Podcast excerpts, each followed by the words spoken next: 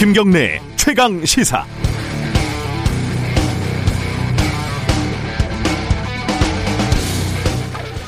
사람이 죽으면 흔히들 명복을 빈다고 말을 합니다. 명복이라는 건 사전적으로 저승에서 받는 복이다 이런 뜻입니다. 저승은 차생, 다음 생이라는 뜻이죠. 이번에는 박복했지만은 다음에는 행복하라 이런 위로의 말이겠죠. 한 달 전에 그 부모가 사회가 방치했던 어린 형제가 라면을 끓여 먹다가 불이 나서 크게 다쳤습니다. 어제 8살 동생이 끝내 숨을 거뒀고요. 편의점에서 형을 깡총깡총 쫓아다니면서 3,800원짜리 주부 9단 즉석 도시락, 4,000원짜리 엄마 6찬 즉석 도시락을 집어들어서 노란색 바구니에 쏙 집어넣고 신이 나서 다시 토끼처럼 뛰어다녔던 그 저화질 CCTV 속의 그 작은 아이 말입니다. 이 아이에게 명복을 빈다는 위로는 어떤 의미를 가질 수 있을지 모르겠습니다. 죽음이 억울한 원호는 저승에 가지 않고 구천을 떠돈다고 하죠. 말하자면 억울한 죽음이 많아질수록 우리 주변의 공기의 밀도는 높아지게 되는 겁니다. 한이라는 것이 우리 주변에 쌓이는 건데 부모에게 사회에게 방치된 아이의 죽음 어, 멍투성이로 응급실에 실려왔다가 숨진 16개월 갓난아이의 죽음 하루 15시간씩 일하다 쓰러져서 그리고 대리점의 갑질에 시달리다 극단적인 선택을 한 택배 기사들의 죽음 일일이 세기도 힘든 억울한 죽음들 곧 터져버릴 것 같은 이 공기의 밀도를 어, 오래 버틸 수 있을지 불안합니다. 10월 22일 목요일 김경래 최강 시사 시작합니다.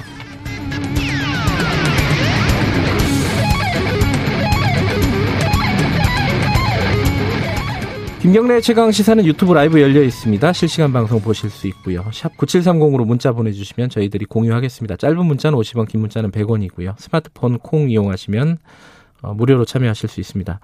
지금 독감 백신 때문에 굉장히 불안들 하실 겁니다. 이 독감 주사 어, 정말 괜찮은 건지 그 인과관계는 어떻게 지금 바라봐야 되는지 전문가 연결해서 1부에서 좀 짚어보고요. 2부에는 최고의 정치 준비돼 있습니다.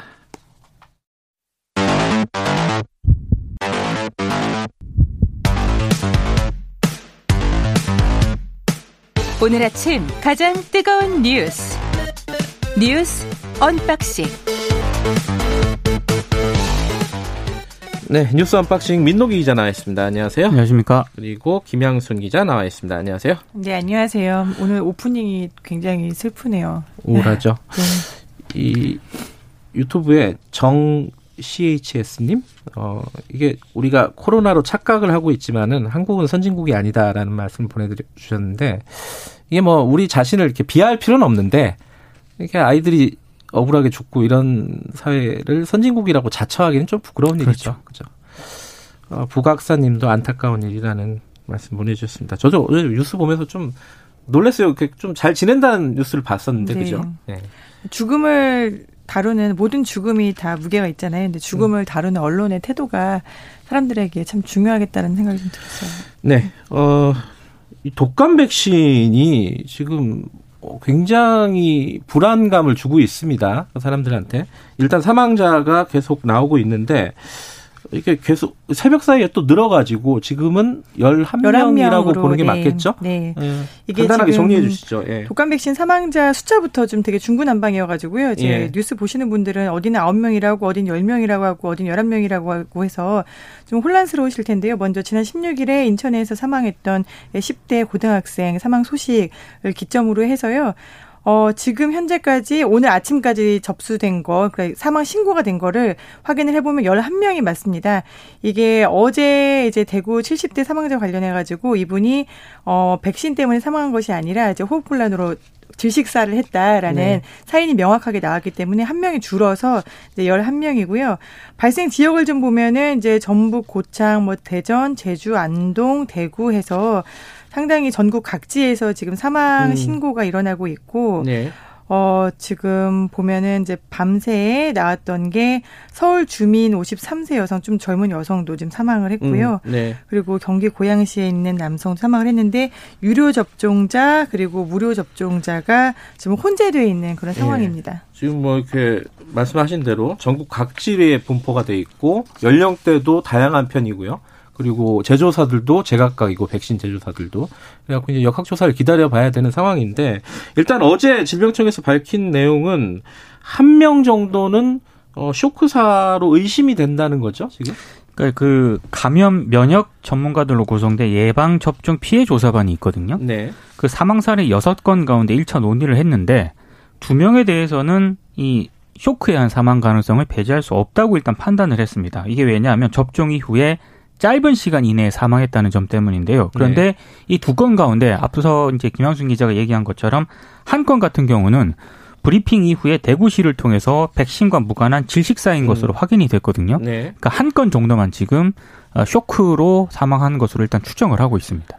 이게 이제 과거에도 어 예년에도 이런 백신을 맞고 사망한 것으로 의심되는 사례가 신고는 꾸준히 돼 왔다는 거잖아요. 물론 빈도수는 적지만 지금보다 그죠? 네, 2009년부터 네. 지난해까지가 모두 25건이고요. 예. 근데 이 중에서 독감 백신과 인과관계가 인정된 사례는 한 건이에요. 한 건. 네. 음. 근데 어떻게 보면 이제 사망 의심 신고로 보면은 어 1년에 한 두 건에서 세 건 정도가 발생해 왔다라고 볼 수 있고요. 어, 지금 이제 백신과 연관 관계가 인정되지 않은 것들은 뭐 심장 질환, 뇌졸중 같이 기저 질환이 음. 있는 분들이어서 인과관계가 없다라고 지금 파악을 하고 있었습니다. 어 이걸 사실은 이제 보건 당국에서는 그럼에도 불구하고 독감이라는 아직 이제 원인이 나온 게 아니니까 독감이 훨씬 더 위중 그러니까 중대한 문제일 수 있기 때문에 백신은 맞아야 한다 그렇죠. 이렇게 계속 얘기를 하고 있는데 이제 사망자가 11명까지 늘어났으니까 이게 어 불안하지 않은 건 또 정상이 아니잖아요. 그죠? 그렇죠. 어, 그 부분에 대해서 어 저희들이 이 unboxing 끝나면은 어 현장도 좀 연결해 보고 전문가하고도 좀 얘기를 좀 나눠 보겠습니다. 너무 불안해 하실 필요는 없지만 그래도 알아야 되는 거지 않습니까? 그죠? 네. 어제 뉴스 중에 어 김봉현 씨, 그 라임 사태 관련된 사람이잖아요. 그 지금 현재 수감돼 있는 상황이고 어, 또 언론사에 편지를 보냈더라고요. 어, 이번에는 뭐 다른 언론사에 각각 어, 뭐 이번에 JTBC, KBS 이렇게 보냈나요? JTBC, KBS, 중앙일보가 일단 그 이른바 2차 친필의 네. 편지 14쪽짜리를 입수한 걸로 음. 어제 보도가 됐어요.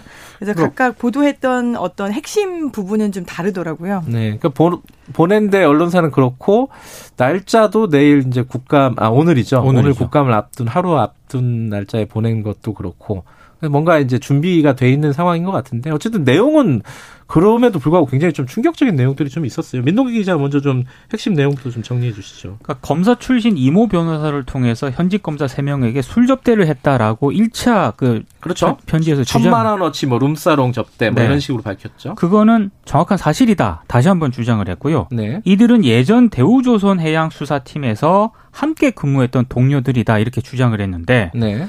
이 대우조선 해양 수사팀이라고 하는 게 2016년에 구성이 됐고요. 부패 범죄 특별수사단이 대우조선 해양의 분식회계 의혹을 수사를 한 적이 있거든요. 네. 이 수사팀을 얘기를 하는 것 같습니다.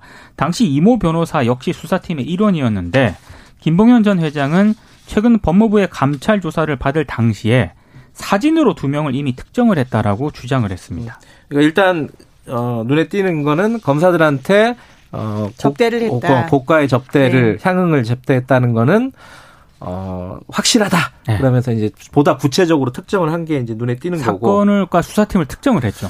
뭐 조국 전 장관은 페이스북에서 그런 얘기를 했죠. 어, 이게 다섯 명이서 천만 원어치를 먹었다는 건데 대략 이 사람 주장에 따르면 술만 먹었겠느냐. 뭐 이런 주장도 했었고 이건 뭐 검찰이 수사를 할 네, 내용이죠. 지금 전혀 밝혀지지 않은 예. 내용이고 일단은 이 김봉현 어 모빌리티 회장이라는 분이 지금 수감자이고 네. 또한 사람의 어떤 입증되지 않은 주장이라는 점은 우리가 또 그럼요. 명확하게 짚고 가야 될 것 같고요. 일단 어제 그래서 그 이름이 적시된 검찰 음. 출신의 이모 변호사 네. 사무실에 대해서 서울 남부지검 수사팀이 또 압수수색을 하기도 했습니다. 음, 압수수색을 했고. 근데 지금 어 검찰 입장은 일단 뭐 처음에 밝히고 넘어가면은 다 다 전면적으로 부인하고 있는 그렇죠. 상황인 네. 거죠. 말도 안 된다라고 음. 얘기를 하고 있는 거고요. 그리고 또, 또 약간 흥미로운 대목들이 좀 있었어요. 예컨대 어 도피를 할 때 검찰 관계자가 조력하고 조언을 해줬다라는 취지의 내용들이 있죠, 그죠?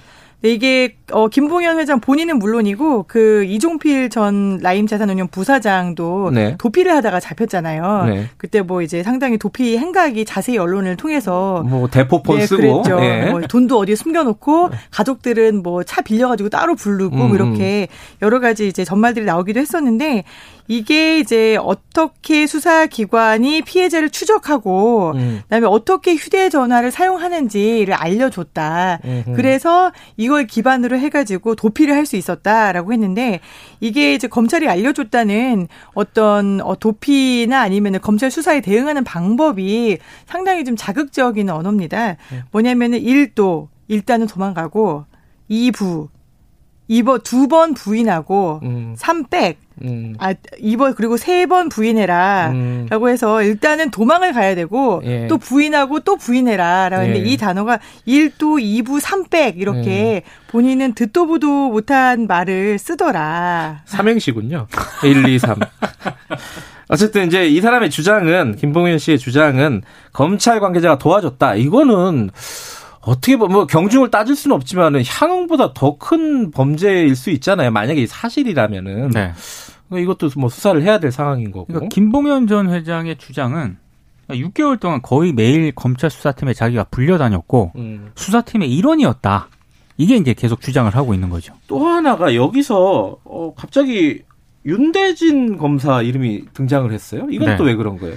그러니까 이게 김봉현 전 회장 주장이요. 네. 수원 여객 사건 당시 당시 수원지검장에게 영장 발부를 기각해달라고 청탁을 했는데 이게 실제로 이루어졌다라고 이제 주장을 했거든요. 수원지검장이 윤대진 검사였다. 당시 이제 윤대진 검사였는데 지금은 예. 이제 사법연수원 부원장이거든요. 예. 근데 이김전 회장 같은 경우에는 라임 자산 운영에서 자금을 빌려 인수한 수원여객에서 241억을 횡령한 혐의를 또 받고 있지 않습니까? 네. 근데 이제 윤대진 회장 그 윤대진 사법연수원 부원장 이름이 왜 나왔냐면 당시 김봉현 전 회장이 수원지검장 부탁으로 친형을 보호하고 있었다라는 사람에게 5천만 원을 전달을 했다라고 합니다. 그 친형이 윤대진의 친형을 친형이죠. 말하는 거죠. 그 친형이 맥락을 보면 네 윤우진 전 용산 세무서장인데 음. 2012년 뇌물 혐의 등으로 수사를 받던 중 국외로 도피했다가 이듬해 국내로 송환이 됐지만 네. 2015년에 무혐의 처분을 받았거든요. 근데 이제 당시 수원지검장이 형 문제가 있었기 때문에 아, 형을 보호하고 있다라는 지인에게 5천만 원을 전달을 했는데 실제로 자기한테 영장 발부가 음. 안 되더라. 실제로 어, 경찰 단계에서 영장 발부가 세 번 제지가 됐고 네 번째 청구했을 때 발부가 됐다. 당시 경찰들도 이상하다고 이야기했다라는 게 김전 음. 회장의 주장입니다. 그러니까 이제 그 이 사람의 주장은 윤대진 검사의 약한 고리를 그렇죠. 찾아가지고 그 로비를 했다. 그렇죠. 근데 그 돈이 전달된지는 모르겠다는 그렇죠. 거예요. 그죠? 네. 5천만 원을 로비스트한테 줬다. 줬다. 근데 이거죠. 실제로 영장이 한동안 안 나오더라. 안 나오더라 네. 이거죠. 근데 음. 이게 지금 어 입장을 일단 먼저 설명해 드려야 될 것 같은데요. 당시 수원지검장이었던 윤대진 사법연수원 부원장은 네. 어느 누구에게도 청탁이나 로비를 받아본 적 없다. 음. 그리고 당시 수원 여객 사건과 관련해서 김봉현 이름 석자도 들어본 적 없다라고 일단 전면 부인을 했는데요. 네. 윤대진이라는 이름이 등장이 되는 이유가 우리가 계속해서 이제 윤석열 검찰총장 이야기를 할 때마다 검찰 내부에서 윤석열 총장의 최측근 네. 해서 뭐 소윤과 대윤이다. 그래서 대윤이 윤석열 총장이고 소윤이 윤대진 김 그렇죠. 이제 현재 이제 어 법무원 수원장이 부원장이다라고 이야기를 하고요. 이게 어떻게 보면은 검찰 수사의 어떤 퍼즐 같은 느낌이 드는 게 어 지금 채널 A 이모 기자 사건 있잖아요. 예. 그 기자가 그 신라젠의 이철 씨와 주고받은 편지에서 음. 이미 윤우진이라는 윤대진 현재 부원장의 형의 이름이 등장이 됩니다. 음. 그래서 거기에서도 이런 건도 있다라고 네. 이제 이철 씨 측에서 꺼냈던 이름이었는데 이제 동아 채널 A 측에서는 그거는 됐다라고 아니냐라고 한번 음. 뭉갰던 그런 음. 건이 있었기 때문에 굉장히 어떻게 보면 조각조각들이 나 있었던 거죠. 그러니까 지금 추미애 장관이 수사 지휘한 사건 중에 윤우진 씨 사건이 있는 거잖아요. 있습니다. 그러니까 네. 이게 다 좀 얽혀 있어요. 그렇죠. 물론 이건 수사를 해야 되는 사안이고 게다가 또 윤석열 총장하고 그 로비스트로 활약했다는 그 이모 변호사하고 매우 가까운 사이였다라는 얘기도 했단 말이에요. 네, 그렇죠. 오늘 이 부분에 대한 질의가 있겠죠. 윤석열 총장이 오늘 대검에 음. 대한 국정감사가 있기 때문에 오늘 네. 윤석열 총장이 나옵니다. 어, 국감의 가장 큰 이벤트가 아닐까라는 생각이 듭니다. 어제 금태섭 의원이 탈당을 했어요. 탈당을 민주당을 탈당을 하고 나서 말들이 굉장히 많습니다. 어, 이건 뭐 뉴스에서 많이 다뤘으니까 넘어가죠. 뭐 여기까지 하고요. 제가 어, 좀 빨리 끝낸 이유가 어, 김양순 기자가 오늘로 마지막입니다. 그죠? 아, 내가 네. 지금 6개월 정도 최강시사 아침에 왔었는데, 어, 네. 한 2년 한 것 같은데? 그렇죠. 제 느낌에도 2년 정도 한 것 같은데, 아, 정말 아쉽습니다. 예, 청취자 여러분들에게 인사 한마디 하고 마무리하죠. 아, 네, 아침마다 정말 좋은 뉴스를 들고 와서 전해드리고 싶었는데, 생각해보니까 제가 쭉 리뷰를 해봤더니 대부분 이제 윤석열 추미애 정치권 막 이렇더라고요. 제가 제일 많이 말한 게 윤석열과 추미애였어요. 그래서 이게 좀 안타깝다. 좋은 음. 얘기를 했어야 되는데라는 생각이 들고요. 네. 이제 지금 저널리즘 토크쇼 제이 만들고 있으면서 어, 시청자분들 많이 사랑해주고 계시는데 앞으로도 저는 좀 토크쇼 제이하고 최강시사를 같이 보시면 뉴스에 대한 이해가 굉장히 높아진다. 네. 라는 이야기를 마지막으로 전해드리겠습니다. 예, 아마 뉴스에서 워싱턴에서 김양성 기자가 나오는 거를 조만간 보실 수 마지막 인사를 영어로 하기로 했었는데 아. 영어로 안 하시네. 굿바이. 아, 네. 감사합니다. 한글을 사랑하니까. 여기까지 듣겠습니다. 고맙습니다. 고맙습니다. 고맙습니다. 민동기 기자 그리고 김양승 기자 그동안 수고하셨습니다. 최강 시사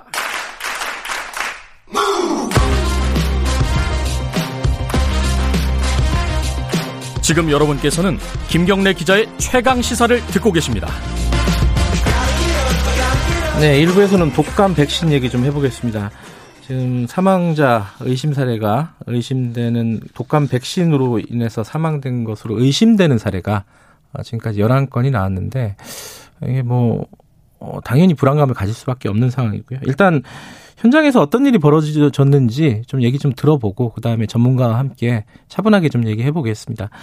어, 제주도에서도 사망자가 발생을 했죠. 제주도 배종면 어, 감염병 관리 지원 단장님 연결하겠습니다. 배 단장님 안녕하세요. 예, 안녕하세요. 반갑습니다. 예. 지금 제주도에서도 이 19일인가요? 20일인가요? 발생한 게? 21일 입니다. 21일이요. 21일 날 그 사망자가 발생을 했는데 당시 어떻게 언제 맞고 어떤 증상을 보여서 언제 사망을 한 건지 간단하게 좀 설명을 해 주시겠어요? 예, 사망 이틀 전인 10월 19일 날 아침 8시 40분에 예방 접종을 받았고요. 네. 그 다음 날 다시 몸살기가 있어서 해당 의료기관에 가서 처, 방을 받았습니다. 네. 그러나 10월 21일 날 자정을 넘기는 과정에서 음. 갑작스럽게 호흡곤란과 의식불명으로 한 시병에 사망하셨습니다. 음, 네. 그러면 어, 시간이 꽤 걸린 거네요, 그죠? 17시간 걸린 겁니다. 17시간. 네. 이러면 이게 보통 많이 따지는 게 이 기저질환이 있었느냐, 기존의 질병이 다른 게 있었느냐를 많이 따지는데 어땠습니까, 이분은? 예, 이분은 수년간에 걸쳐 고혈압으로 혈압약을 복용하고 있었던 것은 확인했고요. 네. 그렇지만은 급파를 하셔서 예. 어, 이 부분에 대해서는 백신 17 시간 전에 접종하신 백신과의 가능성을 열어놓고 있습니다. 음. 어, 연세가 보니까 68살이셨고, 그러면은 평소에 건강은 어땠다? 뭐 유족들한테 그런 말씀 들으신 게 있습니까? 어, 건강에 대해서 예방접종을 할 정도기 때문에 네. 그 당일 날 네. 어, 의료기관에 방문을 했을 때 우리가 체크를 하지 않습니까? 네. 따라서 그렇게 급사하는 부분에 있어서는 어, 아니지 않냐 이렇게 음. 그렇게 예상합니다. 그럼 뭐 조사를 지금 하고 부검도 하게 되는 건가요? 그러면은? 어, 그렇지만 정확한 어, 원인을 조사하기 위해서는 부검을 하는 거가 가장 확실하겠죠. 음, 예. 부검도 하고 역학조사도 하게 되면은 이게 결과가 언제쯤 나오는 겁니까 이런 거는? 어, 역학조사에 대해서는 저희가 네. 지금 현재 어제 사이에 해서 내가 마쳤습니다. 아 그래요? 예. 어. 어. 그리고 그 역학조사는 어, 주로 어, 그 획탕일 동일 의료기관에서 같은 백신을 접종하신 분들을 중심으로 네. 이 그분이 한 188분이 되셔요. 예. 그분에게서 전화를 상담해서 음. 혹시 중대한 그 유해 사례가 있는지를 확인을 하고 있습니다. 그것을 역학조사를 했는데 어땠습니까 결과는? 예. 예. 그외 특별한 것은 없는 거로 지금 나오고 있습니다. 네. 그럼 지금으로서는 그 역학조사 결과로서는 이게 이 사망이 백신이 원인인지 아닌지는 아직 확정 지을 수는 없는 거네요, 그죠? 그렇지만은 우리가 백신의 제조 과정이나 네. 운송 과정 그리고 보관 과정에 있어서 문제가 있다면은 음. 여러 사람이 네. 문제가 생기겠죠. 음. 그렇지만 지금 같은 경우는 현재로서는 단일 사례라고 보고 있기 때문에 네. 조금 그 가능성은 떨어진다고 보고 있습니다. 음, 그러니까 백신 때문에 사망했을 가능성은 역학조사 결과로는 조금 떨어지는데 이건 이제 예. 부검이나 예. 이런 다른 조사를 좀 기다려 봐야 되는 상황이네요. 그죠? 예, 맞습니다. 예. 지금 이제 현장에서는 그 주민들이 이 백신을 어 약간 공포나 이런 것 때문에 안 맞으려고 하거나 이런 상황은 안 벌어지고 있습니까, 혹시? 어, 그것이 가장 우려스러운데요. 네. 어, 이 독감 백신은 전 세계적으로 거의 매년 맞고 있거든요. 네. 그래서 접종의 횟수로 봤을 때는 네. 가장 안전한 백신 중의 하나입니다. 네. 아, 더구나 올해 지금 코로나19의 유행이 지금 되고 있는 상황에서 네. 이 인플루엔자에 대한 부분을 백신으로서 어, 우리가 맞음으로써 네. 코로나19 유행을 조금이라도 대비할 수 있다는 점에서 올해 네. 이 코로나 어저 인플루엔자 백신에 대해서 권장을 하고 있는데요.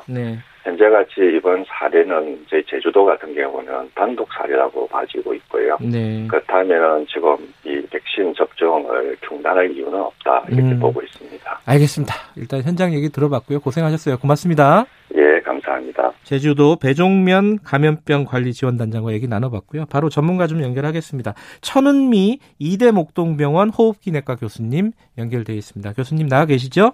네, 안녕하십니까? 네, 안녕하세요. 뭐 바로 여쭤봐야 될 것 같아요. 지금 11명 사망자가 발생했다고 보고가 됐는데 이게 어 그냥 뭐 다섯 명, 여섯 명, 뭐 일곱 명, 여덟 명 이럴 때까지만 해도 아 이게 백신은 그래도 맞아야 되는 거 아니냐 했는데 열 명 넘어가니까 이 느낌이 좀 달라요. 어떻게 생각을 해야 되는 건지 일단 뭐 인과관계가 어떻게 전문가가 보시기에는 어떤 의심이라든가 이런 게 있는 건지 좀 말씀을 좀 들어봐야 될 것 같습니다. 올해는 유난히 이제 코로나19 때문에, 어, 백신을 좀 많이, 마, 빨리 맞아야겠다. 네. 생각들을 많이 한 상태였는데, 이제 상온 노출이라든지 백색 입자처럼 과거와 좀 다른 그런 불안감을 조성하는 문제들이 발생을 했었고, 네. 그래서, 어, 백신이 다시 재개가 된 상태에서, 네. 아, 일주일 사이에 지금 11명이 사망을 하셨습니다. 네. 어, 그 중에는 또 17세 소년처럼 굉장히 예외적인 상황도 있다 보니까, 네. 어, 국민들이 많이 불안해 하지만 아직까지 어, 백신의 접종과 사망과 연관성에 대해서는 정부 발표가 음. 조금 결과를 본 후에 우리가 결정을 해야 될 것 같습니다. 그렇지만 불안감 자체는 아직까지 많이 있을 거로 생각하고요. 그래서 네. 백신 접종에 대해서는 국민들이 조금 그 정부 결과 보신 후에 예. 결정을 하는 것도 좋을 것 같습니다. 근데 이제 그 지금까지 상황들을 보면은 뭐 예컨대 2009년부터 어 이런 사망 보고가 25건이 있었고 그 중에 이제 물론 한 건만 이제 백신과 연관 관계가 있다라고 밝혀졌잖아요. 네. 그리고 뭐 2017년부터는 매년 두 건 정도씩이었단 말이에요. 그런데 지금은 벌써 11건이라는 게 이게 어 어떤 평균적인 상황 아주 정상적인 상황에서 좀 벗어나는 상황이 아닌가. 그 이유가 뭔지는 모르지만은 뭐 그렇게 우려가 되지 않습니까? 이건 어떻게 봐야 돼요? 네, 그렇습니다. 그 일주일이란 사이에 사실 11명이로 음. 어, 어제 오늘 아침마다 지금 한 명씩 보고가 되고 있죠. 네. 어, 그 상황은 이제 과거에 비하면 예, 매우 좀 이례적인 것 같습니다. 10년간 25건이었는데 네. 가장 많은 해도 한 8건 정도였고요. 네. 보통 한두 건인데 올해는 지금 일주일 만에 11건이고 앞으로도 더 나올 수가 있을 것 같습니다. 네. 그렇기 때문에 어, 정부에서 최대한 빠른 시간 내에 정확한 조사 결과와 어, 부검 결과를 알려주셔야 네. 이것이 정말 백신에 의한 문제인지 네. 아니면 정말 우연하게 이런 기저질환이나 다른 질환에 의해서 그런 음. 문제가 발생한지를 알 수 있을 것 같고 네. 어, 그것으로 인해서 우리가 이 독감 백신을 접종할지 결정할 것 같습니다. 네. 지금 이제 보건당국이 밝힌 내용을 보면은 그 11명 중에 아 그 전에는 물론 어제까지는 9명이었으니까 9명 중에 아, 두 명, 처음엔 두 명이랬는데 나중에 이제 한 명은 아니라고 했고요. 한 명 정도는 이 백신과 관련된 쇼크일 가능성을 배제할 수 없다 이런 얘기를 했단 말이에요. 이건 왜 그 한 명만 그렇게 특정을 하는 거죠? 이유가 특, 별히 있나요? 네, 그러니까 시간과의 관계죠. 시간. 상 음. 예, 예. 이 그 아나필락시스라는 거는 어, 시간 자체가 수분에서 한 30분, 1시간 이내에 발생하는 급성 질환이거든요. 네. 그렇기 때문에 어, 시간이 너무 어, 뒤에 발생을 하거나 그런 경우는 연관성이 없다고 생각을 하는 걸로 알려져 있습니다. 음. 그래서 특히나 이 아나필락시티스 쇼크 같은 경우는 사실 100만 명 중에 한 1.3명 정도로 굉장히 드문 그런 부작용으로 되어 있는 상태이기 때문에 네. 네, 정부에서도 그런 시간 관계상 그런 걸 확인을 해서 예, 발표를 한 것 같습니다. 아, 그러면 이제 이 가장 중요한 문제 중에 하나가 지금 상황에서 아직 결과가 나오지 않는 상황에서 이 백신 접종을 예정대로 계속 해야 되는 것이냐. 뭐 지금 원래는 뭐 전문가들이 대부분 어 지금 사망 사건과 관련 없이 어 백신 접종은 해야 된다라고 얘기했는데 오늘 아침 신문을 보니까 일부 전문가들은 조금 한번 재고할 필요가 있지 않느냐 이런 반응도 좀 있더라고요. 선생님께서는 어떻게 생각하십니까? 네, 사실은 독감 백신을 꼭 맞아야 되는 취약계층이 유소와 임산부 그리고 기저질환이 있는 고령자입니다. 특히 사망률의 90% 이상이 65세 어, 고령자에서 나오기 때문에 네. 어, 고령자들이 취약계층이죠. 그런데 지금 사망하시는 분들이 다 65세 이상의 고령자시잖아요. 예. 그러면 그런 분들이 맞아야 되는데 그런 분들이 사망이 나오고 있기 때문에 어, 많이 불안하실 거예요. 그래서 저도 그러니까요. 개인적인 예. 입장은 예. 다음 주까지 정부 결과를 보고서 네, 결정하는 것이 좋을 것 같고요. 과거에 독감 백신을 맞고 아무런 부작용이 없었고 네. 백신을 맞는 날 몸 상태가 좋은 상태라면은 제가 어, 맞는 걸 권장드리지만 어, 결과 후에 어떤 문제가 좀 있다고 보고가 나오면 그때 음. 가서 조금 고려를 해보는 것도 좋을 것 같습니다. 아, 그러니까 본인이 과거에 독감 백신도 맞았고 아무 문제가 평소에 없었다. 그리고 지금 몸 상태가 괜찮다, 건강하다. 그러면은 맞을 수 있지만은 그렇지 않은 경우 뭔가 문제가 있, 있는 걸로 느껴지는 경우에는 한 일주일 정도 기다려보는 것도 괜찮다 이런 말씀이신 건가요? 네, 맞습니다. 네. 음, 어, 지금 그 4113님이 아마 이런 질문은 계속 받으실 것 같아요. 어, 고혈압, 고지혈이 있고 65세가 넘는데 백신 맞아야 되나 이런 걱정을 하신단 말이에요. 이런 분들한테는 뭐라고 말씀을 해주셔야 되겠습니까? 제환자분들이 대부분 호흡기가 좀 중증인 분들이 많으세요. 예. 그런 분들은 반드시 대부분형 독감 백신을 맞으시는데 어, 올해 전까지는 그런 경우에 제가 건강할 때 몸 상태 좋을 때 맞으세요 말씀을 드리면 대부분 다 맞고 오시거나 별 문제가 없지만 아주 드물게 어, 38도 발열이 나고 식사를 네. 못해서 입원을 하신 경우도 드물지만 있었습니다. 예. 그렇기 때문에 지금 말씀드린 그런 경우에는 독감을 맞는 그런 적응증에 들어가시는 분이죠. 예. 어, 그렇지만 어, 지금처럼 60대에도 지금 건강하시던 분도 이런 사례가 지금 나오고 있기 때문에 네. 어, 말씀드린 대로 다음 주까지 결과를 음. 확인을 하시고 네, 정확한 인과관계가 없다고 발표가 나면 네, 그때 그 결정하셔도 독감 백신 자체는 11월 초까지만 맞으셔도 우리가 독감 유행 시기를 어, 할 수, 어, 커버할 수 있기 때문에 음. 너무 시기에 대해서는 걱정하실 필요는 없다고 생각합니다. 음, 조금 여유를 가지시는 것도 괜찮겠네요. 네, 그죠? 네. 근데 이제 다시 이제 지금 상황으로 돌아가면요. 어, 전국적인 분포가 나타나고 있고 연령대도 10대에서 뭐 고령층까지 비교적 다양하게 분포가 돼 있고 또 지금 제조사들도 맞은 백신의 제조사들도 다 제각각이란 말이에요. 이런 상황을 어떻게 해석을 해야 되나 오히려 백신하고 관련이 없다는 걸로 봐야 되는 것인지 어, 아, 어떻게 보시는지 전문가는 그게 궁금하네요. 네, 지금 이제 백신사들은 다 다른데 네. 어, 일부를 빼고는 이제 조금 걱정이 되는 게 무료 백신에서 많이 지금 나오고 계시지 않습니까? 네. 그래서 그 점에 대해서 국민들이 불안해서 자꾸 유료 백신으로 지금 바꿔서 맞겠다고 얘기를 하시는 거거든요. 네. 그러면 무료와 유료의 차이가 뭐냐? 저는 그 어, 만든 회사의 차이가 아니라 아마 유통 조달 과정에서 음. 그런 조금 국민적 불안감이 가중이 된 것 같습니다. 네. 그렇기 때문에 정부에서 그 상원 노출이 된 백신이 네. 어느 정도인지 그리고 어, 얼마 정도 노출이 됐는지에 대한 정보를 정확히 좀 알려주시고요. 네. 어, 백신을 모두 많이 맞힌다는 그런 목적보다는 꼭 필요한 층에만 안전하게 맞히는 것이 더 중요하기 음. 때문에 저는 상온 노출이 된 백신에 대해서는 어, 기본적으로 좀 사용을 안 했으면 좋겠습니다. 음. 그러면 국민들이 좀 안심하고 무료 백신을 맞을 수 있을 텐데 음. 지금은 그런 정확한 정보가 전달이 안 되니까 무료 백신에 대한 모든 불신을 갖고 있는 것 같습니다. 아, 그러니까 지금 상온 노출 백신에 대한 정보를 정부에서 투명하게 좀 공개를 전부 다 해주고 그리고 실제로 뭐꼭 필요하신 분들에게만 접종하는 방향으로 일단 지금은 추진을 하는 게 좋겠다라는 말씀이시고요. 네, 그리고 앞에서 말씀해 주셨는데 무료 백신하고 유료 백신하고 본질적으로 차이가 일단 있는 건 아니라는 거죠, 그죠? 네, 그렇습니다. 네, 예, 회사는 거... 다 여러 가지기 때문에 예, 예. 상관이 없다고 생각합니다. 예, 거기에 대한 가짜 뉴스도 굉장히 많아가지고 예, 네. 한번 더 여쭤본 거고요. 자, 이제 오늘도 내일도 뭐 꼭 필요하신 특히 고령층 중심으로 해서 어, 맞으시러 가는 분들이 있을 거예요.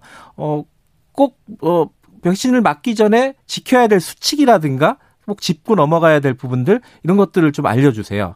네. 어, 저희 개인적으로 저도 몸이 좋을 때 백신을 맞으면 네. 어, 그 몸 컨디션도 좋고 그다음에 어, 항체도 형성이 잘 되거든요. 네. 그런데 몸이 피곤하거나 약간 열감이 있거나 네. 그런 상태에서 무리하게 백신 접종을 하시게 되면 반드시 미열감이나 근육통이나 그런 부작용이 발생합니다. 음.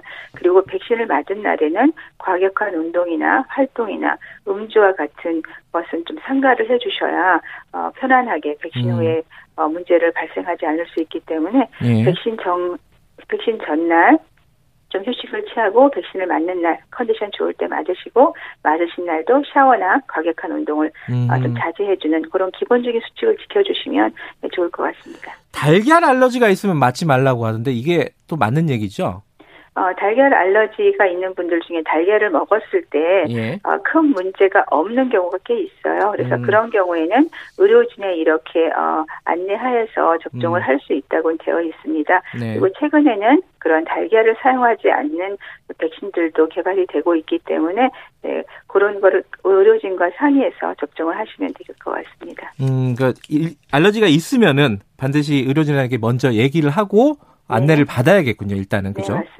예, 알겠습니다. 너무 공포를 가질 필요도 없지만은 너무 급하게 서두를 필요도 없는 상황이다. 이런 말씀이시네요. 어, 도움이 많이 된 것 같습니다. 고맙습니다. 네, 감사합니다. 천은미 이대 목동병원 호흡기내과 교수님이었습니다. 이게 참 중간이라는 게 어려운 건데요. 공포를 가지는 것과 어, 어떤 급하게 서두르는 것, 조금 여유를 가지고 지켜보자 이런 말씀이셨습니다. 어, 아까 저희가 금태섭 관련된 뉴스, 금태섭 전 의원 관련된 뉴스는 넘어가자고 했는데 그게 실제로 넘어가자는 게 아니라 오해를 하시는 분들이 있어서요. 어, 저희들이 2부에서 많이 얘기할 거니까 너무 걱정하지 않으셔도 될 것 같습니다. 여기까지 1부 하고요. 잠시 2부에서는 최고의 정치 준비되어 있습니다. 더불어민주당 홍익표 의원, 국민의원 윤영석 의원과 정, 의원님과 전국의 현안들 토론해 보겠습니다. 잠시 후 8시에 뵙겠습니다.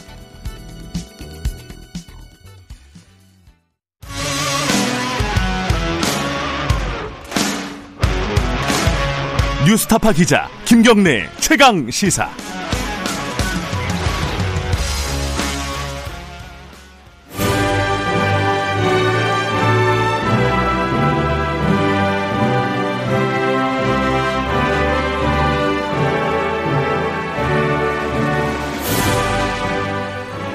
전국의 가장 뜨거운 현안을 여야 의원 두 분과 이야기 나눠보는 시간입니다. 최고의 정치 오늘도 두 분 모셨습니다.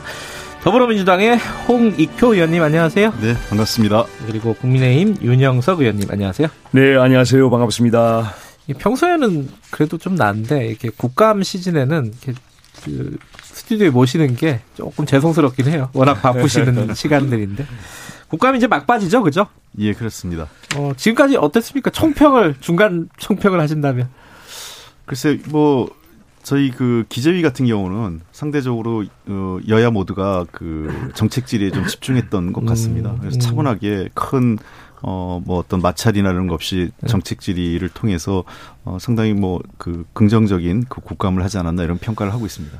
행안위는 어땠습니까? 예, 저 이제 산자위. 아, 산자위. 아, 죄송합니다. 중소기업 아, 죄송합니다. 어, 네. 위원회인데요. 네. 이게 이제 전반적으로 지금 그 국감이 효율적으로 진행되기 위해서는 정부에서 자료 제출을 제대로 해야 돼요.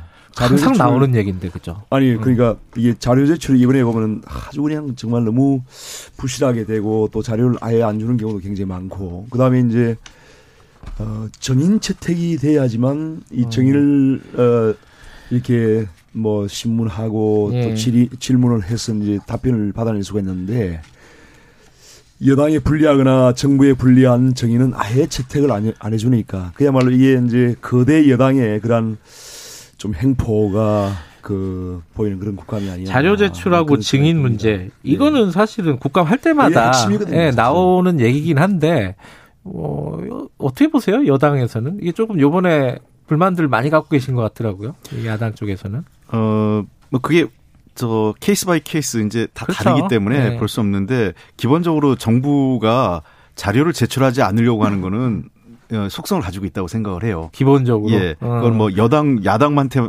야당한테 안 주고 여당한테만 준다 이것도 아니고요. 음. 여야에 가리지 않고 다 주는 것도 있고. 음. 두 번째 문제는 국회에서도 예, 자료역을 좀 무리하게 하는 것도 있어요. 그러니까 음. 사실 꼭 필요한 것과 관련 없이 어, 굉장히 많은, 많은 요구, 그 다음에 개인정보법이나 이런 것과 무관하게 너무 요구하는 것도 있기 때문에 이런 자료 제출과 관련돼서는 조금 한번 여야가 한번 그 매뉴얼 같은 걸 만들었으면 좋겠어요. 음, 네. 네.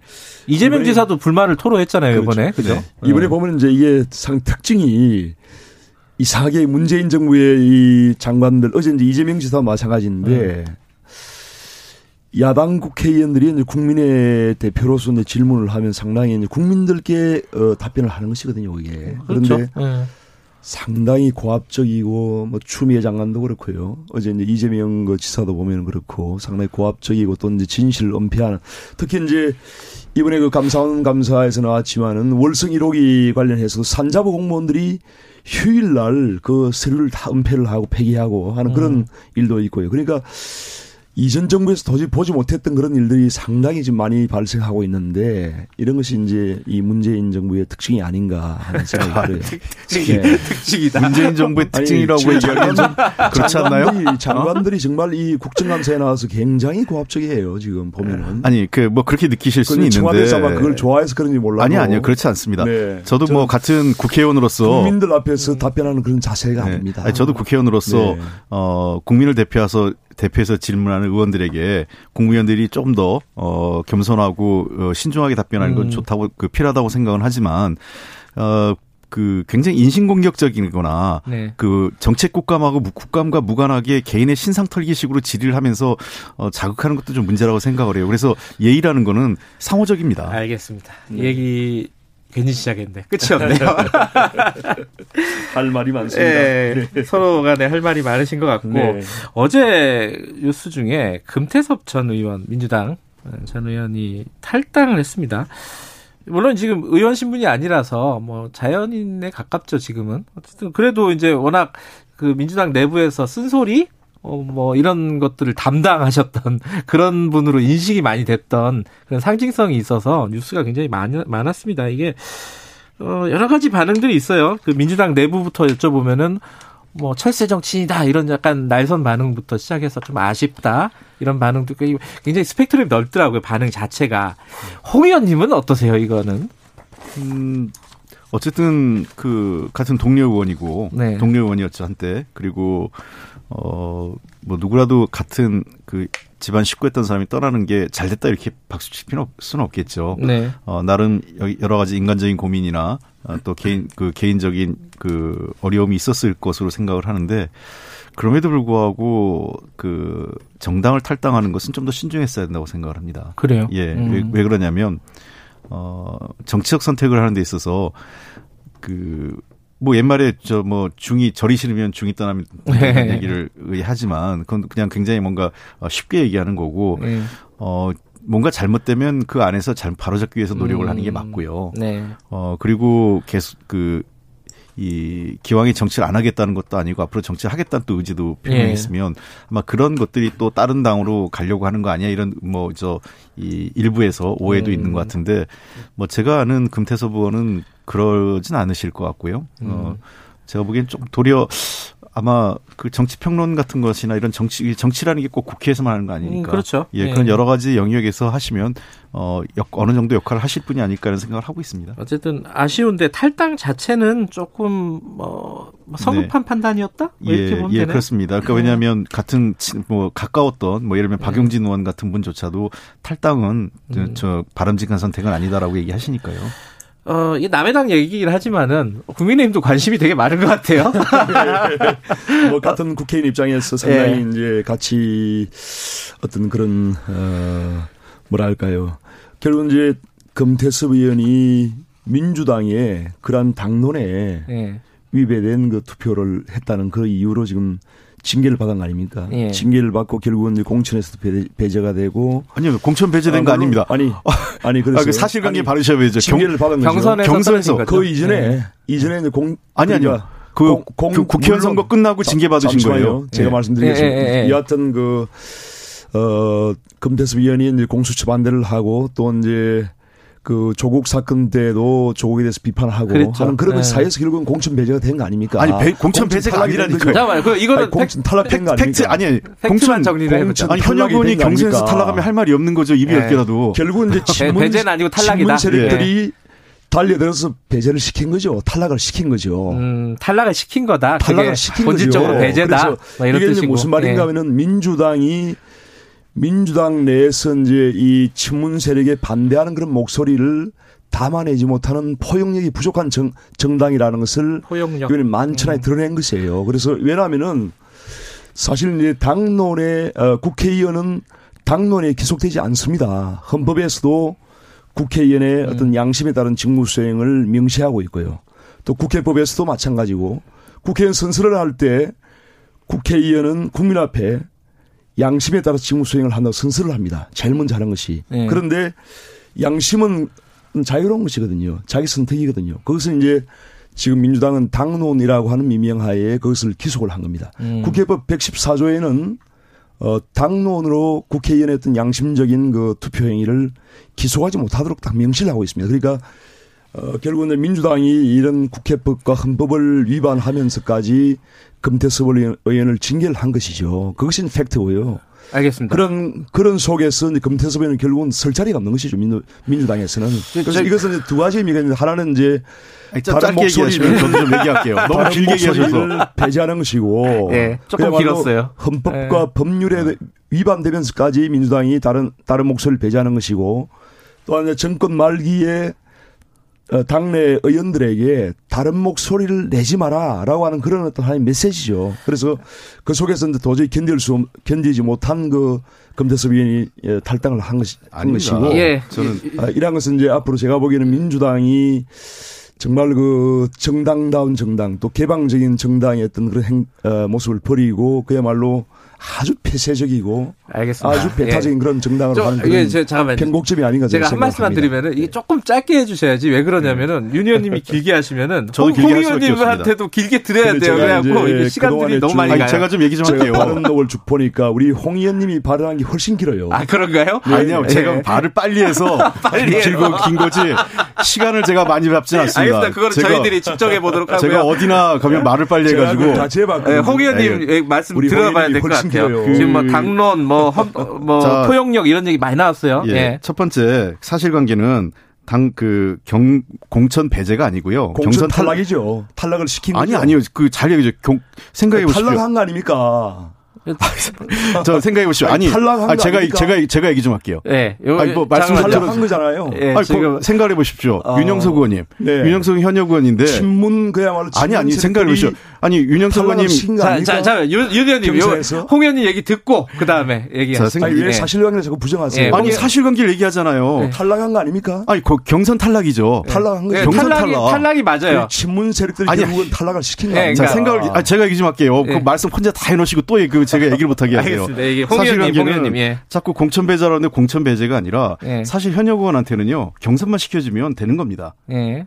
경선에서 탈락하면 현역 의원 입이 열 개라도 할 말이 없어요. 신문들이 달려들어서 아니 생각해 보십시오. 아니 윤 의원님 생각해 보십시오. 윤 의원님 지역구에 윤 의원님 그러면 그 현역 의원이라고 전략 공천 받고 당독 단독 공천 받아야 됩니까? 아니잖아요. 하죠. 자 네. 그렇기 때문에 당원은 당은 당내 민주주의라는 게 있습니다.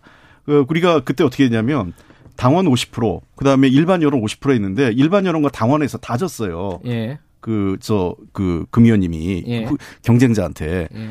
그러니까 그걸 단순히 친문의 그거다. 현재 우리 당 당원이 거의 그, 그 당시에 우리가 80만, 100만 가까이 되는 당원이었습니다. 예. 그러니까 당원의 민심이 최근에 우리 당의 여론을 보면 당원의 민심과 일반 여론하고 어느 정도 수렴이 돼요. 물론 그 중에서 일부 극성적이고 좀 열성적인 분들이 있어요. 그런 분들이 문자 폭탄 보내고 있는데 저도 뭐 말 한마디 뭐 하면 뭐 오해가 되면 지난번 같이 제가 한 말도 아닌데 뭐 그 권력형 게이트가 나라 이렇게 또 이 조선일보에서 오버를 내버려 가지고 네. 그런 경우 또 문자 폭탄이나 막 날라옵니다. 네. 정치인은요 제가 이런 얘기 생각을 해요. 정치를 언제까지 하냐고 저한테 물어보면 어, 누군가로부터 욕먹기 싫을 때까지 정치하겠다고 합니다. 그러니까 욕먹기 싫어지면 정치 못하는 거고요. 예. 제가 정치할 때 보면 많은 쪽으로 어떤 때는 우리 지지자로부터 욕먹고 또는 우리 반대자로부터 욕먹고 하는데 그런 것들을 감내하는 게 공인입니다. 음. 뭐 그렇게 욕먹는다고 그게 이게 너무 심하다. 그 금태섭 의원께서 표현의 자유 얘기했습니다. 맞습니다. 표현의 자유에는요. 저를 욕하는 사람, 그다음에 저를 지지하는 사람 다 표현의 자유가 있는 거예요. 그리고 우리 당이 패스적이다라고 하는데 저는 그렇게 생각합니다. 그 왜냐하면 과거와 다르게요. 우리 당의 지금 중심은 당원으로 가 있습니다. 당 대표한테 잘 보여서 그 국회의원 되고 또 뭐 무슨 자리로 올라가는 시대가 아니에요. 당원 어, 당원 당연히 당원을 대표하는 국회의원이 당원의 그 입장을 보고 당원이 어떤 생각을 갖고 있는지 판단하는 게 제일 그게 당내 민주주의 아닐까요? 당원들하고 생각 무관하게 당 대표한테 잘 보이고 뭐 그 좀 더 높은 사람한테 잘 보여가지고 공천받고 하는 그런 시대가 끝났다는 겁니다. 우리 당은 그런 시대를 갖고요. 국민의힘은 아직 그렇게 못 온 거죠.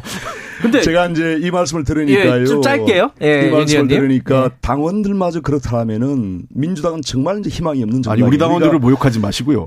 금태섭 의원은 그 민주당 내에서 가장 소신 있는 그런 정치인이었죠. 그런 소신 있는 다른 목소리를 내는 그런 어, 국회의원마저 포용하지 못하고 담아내지 못하는 그런 당원들이라면 정말 이건 희망이 없는 겁니다. 그래서 우리나라의 집권 여당이 그렇게 폐쇄적이고 배타적인 또 공격적인 그런 정당이라면 정말 예, 이 정도 길이가 딱 좋습니다. 자, 홍 의원님 네. 그 아까 포용력에 대해서 다시 한번 좀 말씀해 주세요. 포용력이 부족한 거 아니냐고 윤 의원님이 문제 제기를 하신 거고 배타적 네. 포용력 부족 뭐 여기에 대해서 어, 글쎄, 그렇게 뭐 저 공격들도 하는데 네. 저는 꼭 동의할 수는 없는 게, 네. 어, 당 지도부에서 한 번도 그런 식으로 배제하거나 이런 적은 없었습니다. 음. 어, 이해찬 대표도 그러시고, 이해찬 징계를 한 거 아닙니까? 아니, 아시다시피 당 지도부가 징계한 게 아니라니까요. 우리 당의 시, 아니 우리 당의 시스템을 좀 봐야 되는 게 아니, 아니 당내에서 징계를 한게 아닙니까? 그럼 지도부 배제한 겁니까? 그저 유니언님 우리 당이 그 저그 그 당원 당규를 좀 아, 보세요.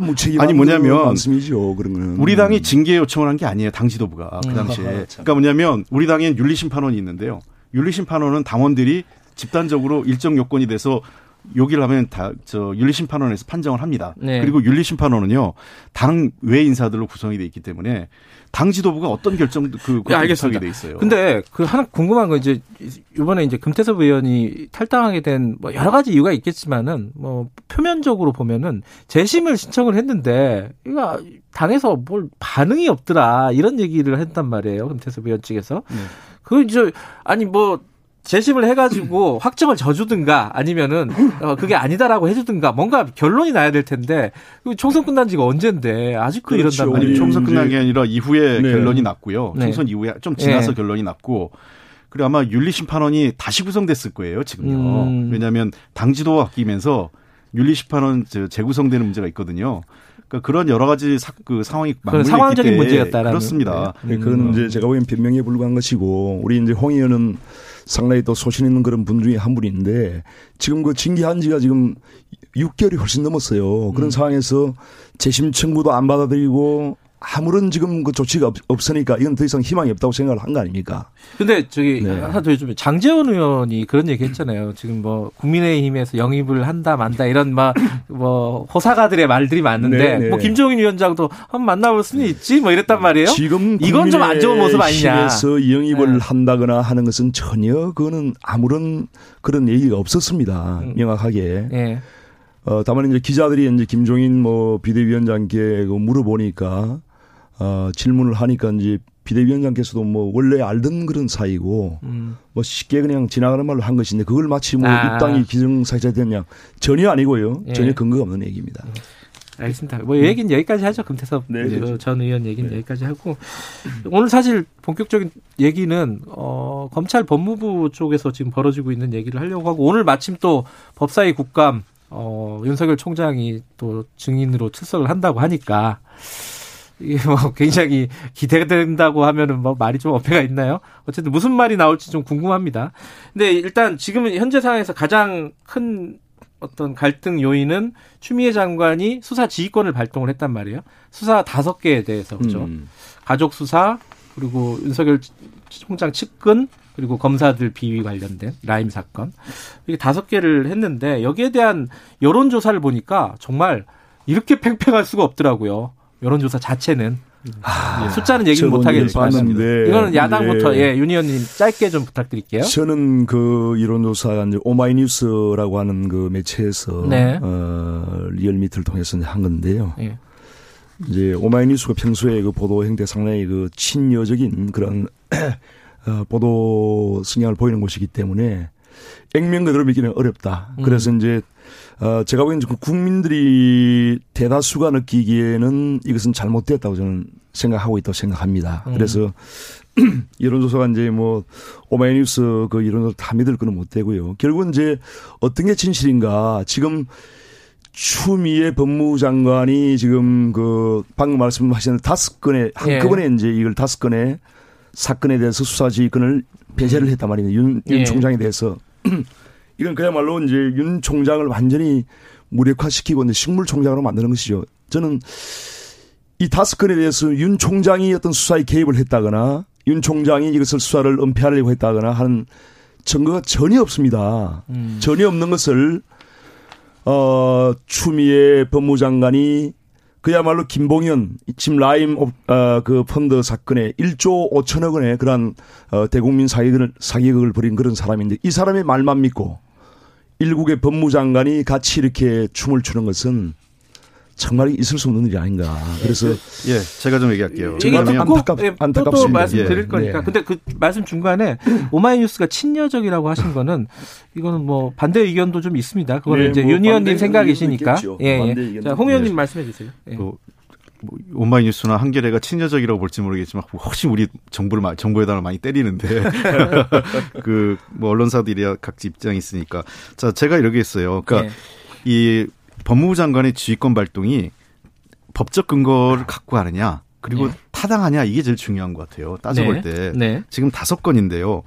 어 그 라임 사건 하나를 빼고 나머지 네 건은 어, 주 코바나 가스 사건 이거는 배우자죠 예. 총장의 그다음에 도이치모터스 관련 주가 조작 문제, 그다음에 그 장모의 요양병원 운영 관련 문제, 그리고 전 용산 세무서장 뇌물수사건 관련 문제. 이게 네. 전부 다윤 어, 총장의 가족과 관련된 비리 사건입니다. 가족이나 측근? 네, 가족이나 네. 측근이요. 주로 네. 이제 가족과 관련된 게 네. 많은데 그러다 보니까 어 지금 검찰청 그 법이 있어요. 검사 윤리 강령하고 검찰 공무원 및 검찰 공무원 행동 관령에 따라 본인과 가족 및 측근이 열리는 사건들은 배제하게 돼 있습니다. 배제가 돼 있습니다 이미. 아니 아니 그, 윤 그러니까 아니 제가 좀 얘기 좀 할게요. 스스로 배제를 한 겁니다. 아니 아니요. 예. 자 네. 그래서 자, 잠깐, 예, 이 사건을 좀 명확하게 음. 그래서 윤 총장이 그 사건 지휘를 하지 말고 어, 동, 독자적으로 사건을 수사를 하라 이렇게 된 거고요. 이미 배제가 두 번째 라임은 라임 자산 같은 라임 문제는 이번에 그 말도 안 되는 일이 벌어진 거죠. 음. 첫째는 이 수사가 지지부진했다는 거고요. 네. 그다음에 두 번째는 여당 정치인과 관련된 거는 정상적인 절차를 통해서 보고가 다 이루어졌어요. 네. 근데 야당 정치인 관련된 것과 검사가 뇌물 그 수수 관련된 내용들은 그러니까 접, 향응 접대 뇌물 수수 관련된 내용에 대해서는 반부패 수사부장까지 패싱하고 거, 검찰총장한테 직보했는데 이 사건에 대해서는 법무부 장관도 모르고 아무도 몰랐고 언론에도 알려지지 않았습니다. 아무도 모르는 음. 상태로.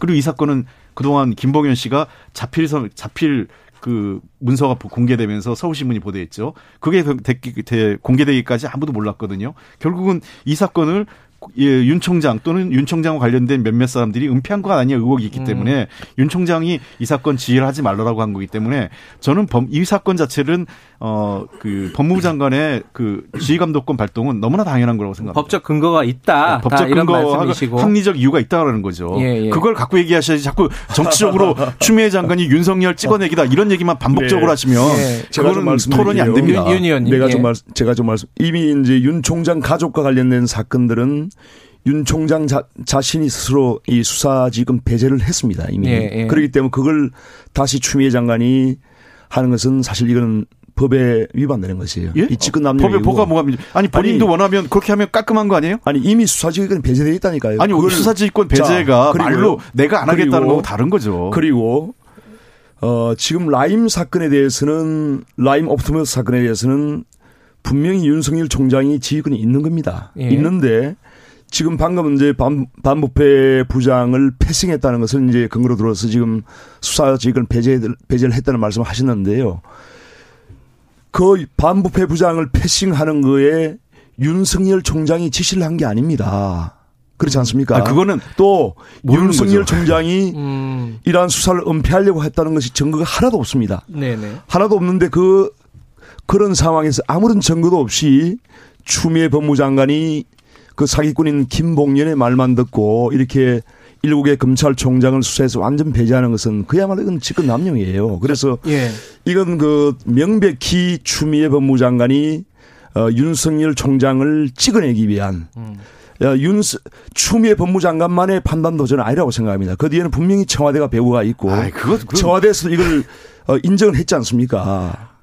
동의를 했지 않습니까? 어쨌든 그래서 예. 이건 그야말로 이 청와대 문재인 대통령과 또 청와대와 추미애 법무장관이 이 권력형 비리를 감추고 이 수사가 제대로 안 되, 되지 않게 하기 위해서 아, 윤석열 총장을 비자는 거예요. 윤 의원님 먼저 네. 시작하셨으니까 홍 의원님 네. 말씀 듣고 다음 넘어가는데 야당이 자꾸 네. 이런 식으로 얘기를 하니까 추미애 장관도 그렇고 저도 그 네. 소설 같은 얘기만 하시는 거예요. 아니 자, 지금 그러니까 뭐냐면 장관이 소설 같은 자, 왜냐면 아니 뭐 툭하면 뭐 저 청와대가 배우했다. 이렇게 자꾸 네. 소설만 쓰시고 근거나 팩트를 갖고 얘기를 안 하시니까 첫째 이 사건에 대해서는 윤석열 총장이 잘못이 있다 또 예. 윤석열 총장이 부당한 지시를 했다라고 확인하는 게 아니라 그러한 의혹이 제기되고 있잖아요. 음. 그러기 때문에 수사지휘를 배제한다는 거죠. 왜냐하면 의혹만 가지고 어떻게 수사지휘를 배제합니까? 아, 생각해 보세요. 예를 들면 법률상으로도 만약에 그런 사항이 있을 검찰총장이 잘못한 게 있으면 잠깐만요. 홍 의원님 얘기 제가 좀 얘기 좀 네. 할게요. 네. 네. 검찰총장이 잘못한 게 있으면 답답하니까 제가 말씀을 드리는 아니, 겁니다. 아 자꾸 소설 같은 얘기만 하시니까 네, 세분 중에 제가 제일 답답해요. 자 뭐냐면 윤석열 총장이 불법이 있거나 부당한 게 있었으면 그건 바로 그 수사에 들어가서 법적 조치를 하는 거죠. 네. 그러나 지금 상황에 대해서는 여러 가지 유혹이 너무 많은 거예요. 내부에서도 이해가 안 되고 검찰 네. 내부에서 그런 얘기가 나오는 겁니다. 네. 네 가지 사건 아까 저윤 윤 의원님도 얘기했지만 본인도 안 하게 안 배제하겠다고 얘기했다고 하는데 배제를 법적으로 확인한 거예요. 음. 아무 문제 없는 거죠. 네. 그러니까 본인도 동의한 거고. 음. 자, 그럼 가족과 관련된 건. 그 다음에 음. 두 번째 라임 옵티머스 중에서 옵티머스는 안, 포함이 안 돼 있어요. 그렇죠. 라임만 라임만 한 거예요. 예. 그래서 라임 같은 경우에 만약에 진짜 그 추미애 장관이 어떤 의도를 갖고 뭐 수사를 은폐하거나 축소할 생각이면 라임 옵티머스 다 해버렸겠죠. 음. 그러나 명백하게 어, 이것은 뭔가 부당한 그 절차적으로 문제가 있고 그 반부패 부장까지 패싱한 과정에 수사 과정에 문제가 있고 해당 검사들이 어, 그 범죄인하고 유착 관계가 있다는 의혹이 제기된 만큼 담당 검사를 배제하겠다고 해서 지금 그 저 수사지휘권을 발동을 한 거죠. 알겠습니다. 얘기를 어 같은 얘기지만은 좀 하나 넘어가서 그 그래서 이제 특검하자는 거잖아요. 지금 야당 입장은 지금 그렇죠. 주장을 하고 있는 네. 그 연상 연장선에서 특검하자는 거고 공수처 하자는 거고 여당은 네. 이게 어 일단 이거 이건 여당부터 얘기 들어보죠. 이 공수처 한다는 게 그냥 언뜻 생각하기로는 이게 지금 없잖아요. 지금 공수처가 네. 그죠? 아니 이 가능한 건지. 아니 이거하고 이거하고는 별건 그러니까 이거 공수처를 해서 네. 라임하고 옵티머스를 수사한다는 거는 사실은 말이 안 맞아요. 그래요? 예, 아. 우리도 그런 얘기 하는 게 아니고요. 그렇게 얘기하시는 의원분들이 일부 아, 있더라고요. 왜냐하면 네. 그 라임 옵티머스를 다시 공수처가 설치돼 가지고 이거 수사를 시작한 다음에 다시 시작하는 거거든요. 네. 시간이 더 걸립니다. 어. 특검도 그래서 저희가 반대하는 아, 그거는 홍 의원님 그렇게 생각하시는 예. 거군요. 예. 그러니까 라이 그 이미 라임 옵티머스는 수사가 시작된 거예요. 검찰에 예. 의해서. 예. 그러니까 이런 사건들 예컨대 예. 그 고위공직자나 검찰의 직무와 관련된 사건이 벌어졌을 때 공수처가 발빠르게 그리고 제대로 수사했기 때문에 공수처가 필요하다고 얘기하는 거지. 예. 라임 옵티머스 사건을 공수처가 수사할 거다라고 얘기하는 거는 이거는 음. 앞뒤 관계는 안 맞습니다. 예, 왜냐하면 예. 이미 예. 수사가 진행 검찰이 하는 게 맞고요. 그렇게 정리하고요. 예. 그리고 특검도 마찬가지인데 이제 와서 특검 얘기하면 특검 구성하는데 그래서 국회에서 법 통과해야 되고 음. 또 특검단 구성해야 돼요. 이런 과정을 거친다면 저는 이게 정치적 공방만 되는 거지 일단은 검찰 수사 보고 제가 지난번에도 그랬잖아요. 검찰 수사 보고 일단 보자. 예, 어. 검찰 수사가 미진하면 저는 뭐 특검이든 그 더한 것도 할 생각이 있습니다. 네, 윤 의원님. 예. 결국은 이제 뭐 공수처도 앞으로 이제 결국은 그 어, 문재인 정부가 이제 야당 정치인을 탄압하거나 또 이런 정치적인 목적으로 상당히 쓰일 그런 개연성이 큰 그런 예. 조직이죠. 죄를 안 저지르면 되죠. 그래서 이제 지금 사실 이제 본질은요. 예. 결국 이제 추미애 장관과 이제 청와대가 결국은 이 권력형 비리, 그 라임 사건만 해도 지금 1조 6천억 아닙니까? 예. 옵티머스만 해도 5천억이거든요. 여기에 각종 공공기관들이 지금 수백억, 수천억씩을 막 그냥 투입을 하고 그런 과정에서 이 부실 어떤 금융 부분에 대해서도 금융감독원이 어, 정치인들이 개입을 해서 조사를 못하게 하고 이렇게 네. 함으로써 이제 막대한 지금 피해가 발생하는 그런 상황인데 또한 그 월성 원전 1호기 관련해서도 지금 많은 그 비리가 나오고 있지 않습니까? 여기에 대해서 윤석열 총장이 마지막 검찰의 보루로서 책임을 지고 이 수사를 해야 되는데 그것을 무력화시키고자 하는 것이 지금 공수처다. 추미애 장관의 수사지휘권 어, 배제고 또 공수처고 어, 예. 그런 거예요. 할 얘기 더 있었는데. 그래서 예. 어, 제가 보기에는 이것을 이제 알겠습니다. 정말 문재인 정권이 알겠습니다, 알겠습니다. 정말 제대로 된 민주정부라면은 이렇게 검찰 종장을 찍어내기 해서는 안 됩니다. 알겠습니다. 오늘, 되고. 오늘 제가 그, 아까부터 했잖아요. 어, 이게 소설 같은 얘기 오늘 국감을 어, 관심 있게 아, 지켜보도록 하겠습니다.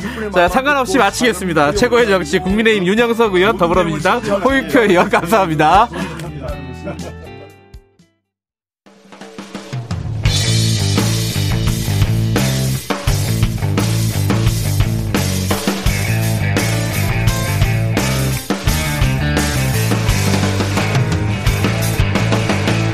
김경래의 최강 시사.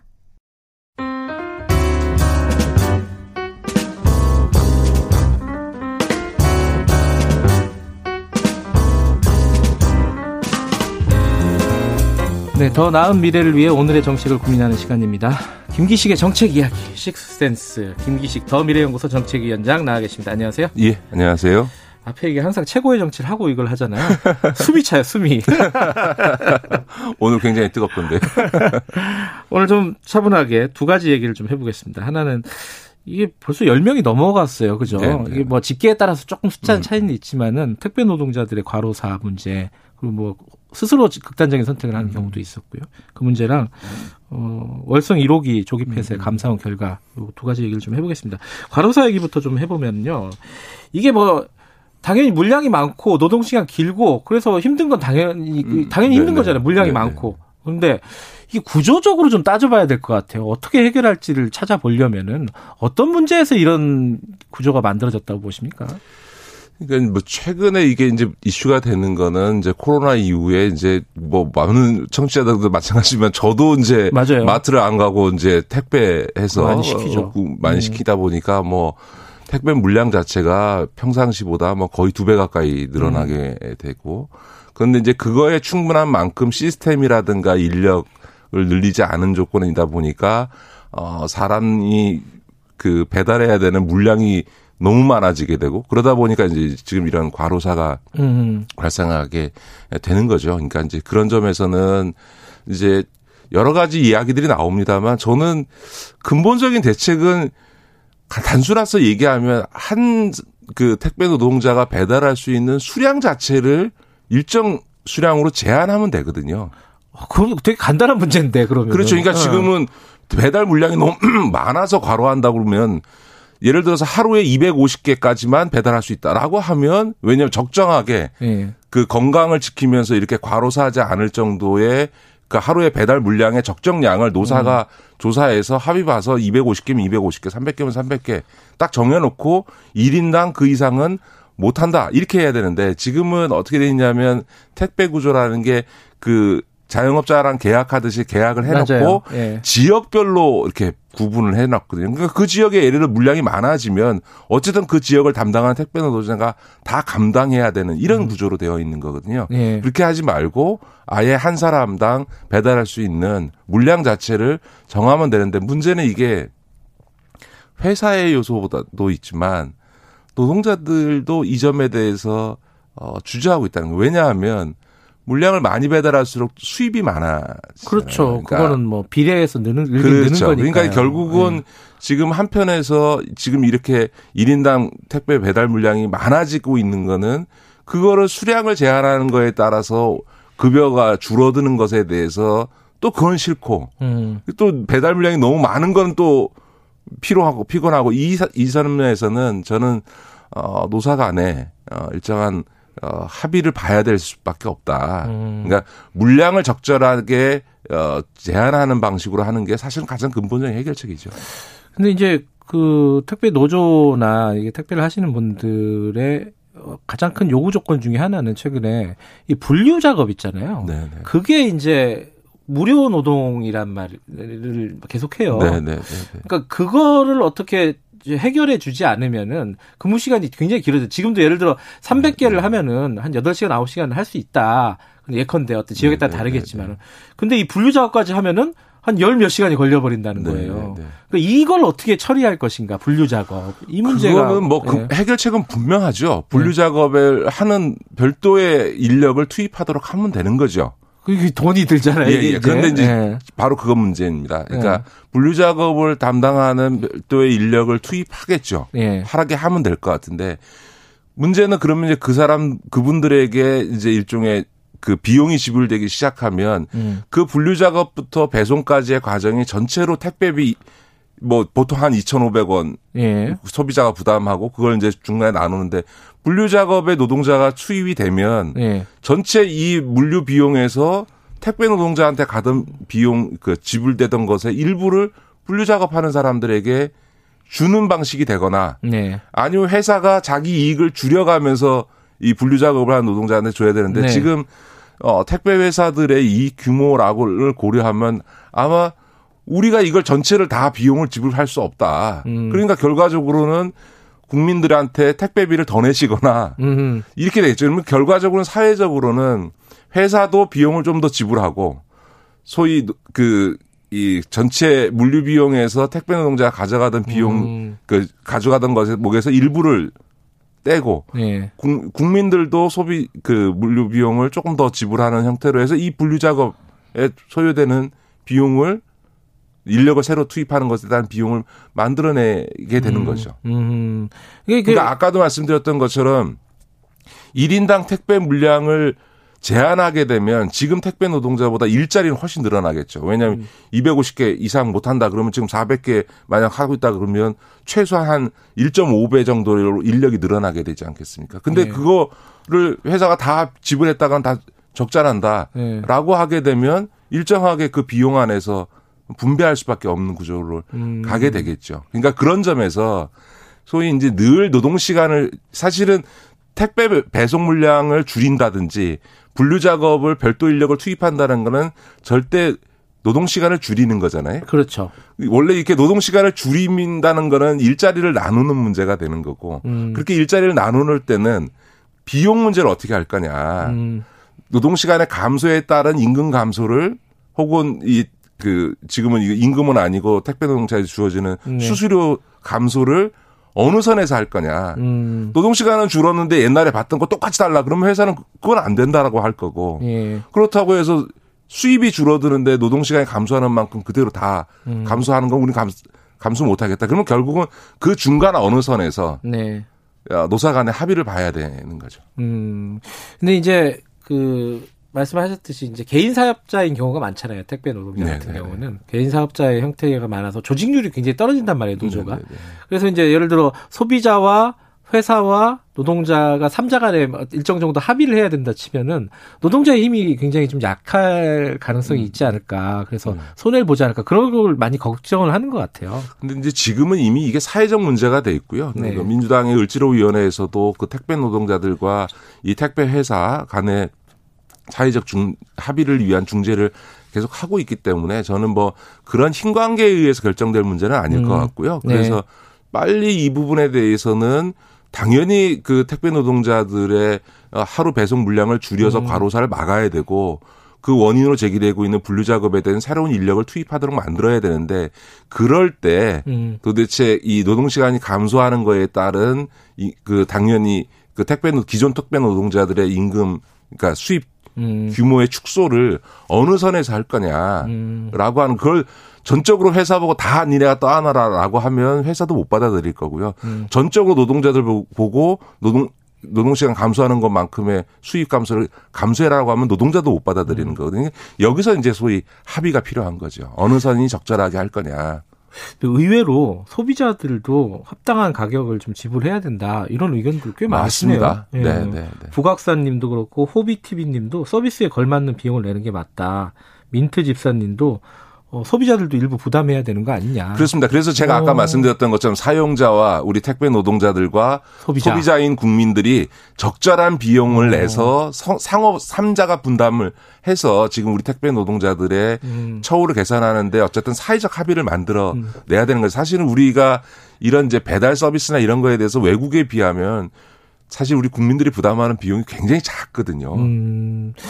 요번에 근데 그 극단적인 선택을 한 택배 노동자 같은 게 뭐 갑질 문제도 좀 네, 있었고요. 네, 네. 근데 거기에서 나온 문제 중에 또 하나가 산재보험 같은 경우에 어, 잘 안 된다. 그 전에 참, 그 전에 그, 어, 과로사로 네네. 숨진 그 노동자 같은 경우에요. 산재보험이 이게 처음에 그 일을 시작할 때 자기는 적용 제외를 해달라고 자필 서명을 네네네. 하게끔 한다는 거예요. 네네. 그리고 심지어 대리 서명까지 네, 했다고 네, 하고 네, 이 고용보험이 있긴 있는데 막상 문제가 생기면은 적용할 사람 적용이 잘 안 된다는 거죠. 이 문제는 또 어떻게 해결해야 될지. 예, 지금 이제 이 문제는 우리나라에도 그렇고 외국도 마찬가지인데요. 그러니까 이제 소위 그 노동자로서 예. 그 고용되어 있는 사람에 대해서는 이런 의료보험이나 고용보험이나 국민연금이나 이런 산재보험이 강제 가입을 하게 되어 있고요. 음. 예, 그 자영업자로 분류되는 분들한테는 가입 자격은 부여돼 있는데 강제 가입이 아니라 임의 가입 의 음. 형태로 되어 있는 거거든요. 그러한 임의 가입이라고 하는 조건을 악용해서 산재에 음. 대해서 사실은 적용을 해줘야 되는데 가입을 해야 되는데 네. 제외 난 안 하겠다라고 하는 사인을 회사가 받아내 가지고 산재보험료 부담을 줄이는 이런 형태가 발생하고 있는 거죠. 그래서 예. 이제 앞으로 산재보험 같은 경우는 강제 가입의 방향으로 가는 그 직장인 가업자만 아니라 자영업자에 대해서도 일정한 부분에 대해서는 특고를 지금 이제 산재보험에 넣었다면 음. 그걸 강제 가입하는 형태로 하는 게 맞는 것 같고요. 그래서 이런 아예 음. 적용 제외를 하는 수 있는 여지 자체를 원천적으로 원칙적으로는 없애 없애고 음. 아주 예외적인 경우에만 음. 적용 제외를 할 수 있는 형태로 제도 운영을 좀 바꿔야 되는 것 같습니다. 강제 가입 형태로 좀 제도를 네네. 네, 바꿔야 네. 된다 이런 말씀이시군요. 어 다음 얘기로 좀 넘어가야겠는데요. 지금 월성 1호기 그 감사원 감사 결과 때문에 지금 네. 뭐 어제 하루 좀 시끄러웠죠. 지금은 뭐 추미애 윤석열 때 또다 네, 다른 게 시끄럽긴 한데 어쨌든 이게 여야가 그 해석이 달라요. 네네네. 네, 네. 뭐 탈원전 정책에 대한 사망 선고다. 이게 네. 이제 야당의 입장이고 오히려 어, 탈원전 정책에 대해서는 평가하지 않았다. 이게 또 음. 여당의 입장이란 말이에요. 네네. 이거 어떻게 봐야 됩니까, 이거는? 일단 이 원전 감사 결과를 보면서 제가 가졌던 거는 고개를 가웃하면서 아니 이 정도의 감사 결과를 내놓을 거면서 지난 1년 동안 그 난리를 맞아요. 1년 지기고 네. 이렇게 소란스러울 일이었냐. 그러니까 어 탈원전 정책 월성 그 1호기의 조기 폐쇄의 타당성에 대해서는 우리가 조사의 한계상 판단할 수 없었다. 우리는 경제성만 봤다. 음. 경제성을 보는 데 있어서 어 불합리하게 낮게 평가했다. 이 이게 결론이거든요. 음. 일단 첫 번째는 조기 폐쇄 결정이 타당했느냐에 대해서 조사의 한계로 판단하지 못했다고 하는데 저는 그걸 보면서 깜짝 놀란 게 에너지 전환 정책이라고 하는 고도의 정책적 판단에 대해서 감사원이 왜 판단하려고 했냐. 처음에. 예. 그렇죠. 왜냐하면 아니 그게 감사원이 판단할 사안이면 앞으로 에너지 전환 정책은 그러면 그 산업부가 결정할 때 감사원 가서 사과 받고서 해야 되냐 이거예요. 음. 그럼 감사원이 모든 정부 부처에 마치 상황처럼 앉아서 예를 들어서 금융위가 가계부채 탕감 대책을 세울 때 그게 타당했는지를 미리 사전에 감사원에 가서 허가받아야 되냐 말이죠. 원래 음. 감사원이라고 하는 거는 회계감사하고요. 직무감사 이 두 가지를만 하게 돼 있고 그 직무감사라고 하는 거는 법령을 위반해서 규정을 위반해서 직무를 한 게 없는지를 보는 거거든요. 예, 예. 그런데 이 직무감사를 확장적으로 해석해서 지금 정책감사라는 이름하에 행정부처가 혹은 청와대가 정책적으로 판단한 일까지 감사하려고 나섰던 것 자체가 저는 문제고 두 번째는 그래서 내놓은 결론이 이 태삼명도 서울필이라고 경제성만 본다. 아니 원전을 예, 폐쇄 결정을 할 때는 경제성, 안전성, 지역 수용성 이런 걸 원래 보게 돼 있는 건데 난 하나만 볼래라고 이제 했고 그 하나만 보는데도 불구하고 경제성과 관련해서 지금 두 가지 요인을 본 거거든요. 예를 들어서 원전 가동률이 음. 어느 정도냐, 판매 단가를 어떻게 볼 거냐. 근데 그 중에서도 원전 가동률을 계산한 건 문제가 없는데 판매 단가를 계산하는 데 있어서 좀 낮게 계산했다. 이걸 갖고 경제성을 불합리하게 평가했다라고 결론을 내린 건데 이것도 저는 참 적절하지 않다고 생각하는데 물론 판매 단가에 대해서 감사원이 보듯이 볼 수도 있고요. 또 다른 반대로 지금 산자부에서는 그렇지 않다라고 반론을 제기하고 있는 것기도 한데 워낙 이 원전 판매 단가는 계산식이 굉장히 복잡합니다. 제가 지금 이 자리에 설명하기에 너무 음. 그 전문적이어서 좀 제외하겠습니다. 그걸 떠나서도요. 경제성 요소라고 하는 게 평균 판매 단가를 어떻게 계산할 거냐에 의해서만 경제성이 판단나는 게 아니거든요. 음흠. 예를 들어서 우리나라에 지금 이게 24개의 원전이 가동되고 있고 앞으로 6개가 지어질 건데요. 이 원전들의 사후 처리 비용이 2018년 기준으로 100조입니다. 원전은 싸다 싸다 얘기하는데요.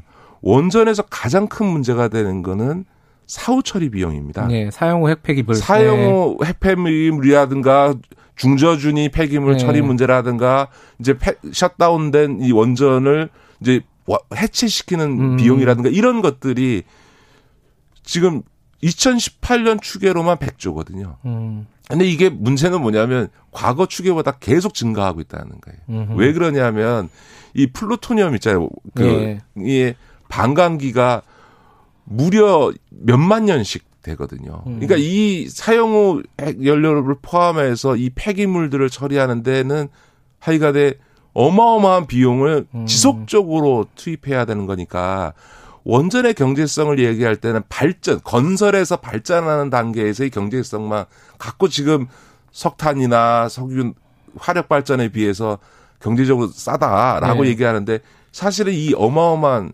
그 사후 처리 비용 문제 더군다나 여기엔 그게 하나 빠졌죠. 만약에 그 후쿠시마나 체르노빌 같은 원전 사고가 났을 때 생겨날 수 있는 비용, 사회적 비용, 뭐 이건 측정할 수 없을 정도의 비용인데 그런 요소들이 다 빠진 상태로 오히려 그 경제성 평가 요인 중에서 유일하게 딱 하나 판매 단가와 관련된 문제를 시비 걸어서 이게 적절하냐 뭐하냐라는 이 결론을 내기 위해서 감사원이 1년 동안을 이렇게 소란스럽게 감사를 할 일이었는지 음. 저는 일단 그게 제일 의문이었어요. 음, 일단 뭐 어, 이런 정책을 감사하려는 애초에 의도 자체도 말이 안 된다고 생각하시고 네, 네. 그 나온 결론도 뭐 태산 명동 서일필 네, 뭐, 뭐, 뭐, 왜 이거 하려고 이, 지금 이 소란을 벌였냐 뭐 이런 말씀이시네요. 이건 뭐 오늘 여기까지만 들어야겠네요. 좀 시간이 다음 네. 인터뷰가 예정이 돼 있어서 여기까지 듣겠습니다. 고맙습니다. 네, 고맙습니다. 네, 김기식 정책위원장이었고요. 지금 시각은 8시 46분입니다.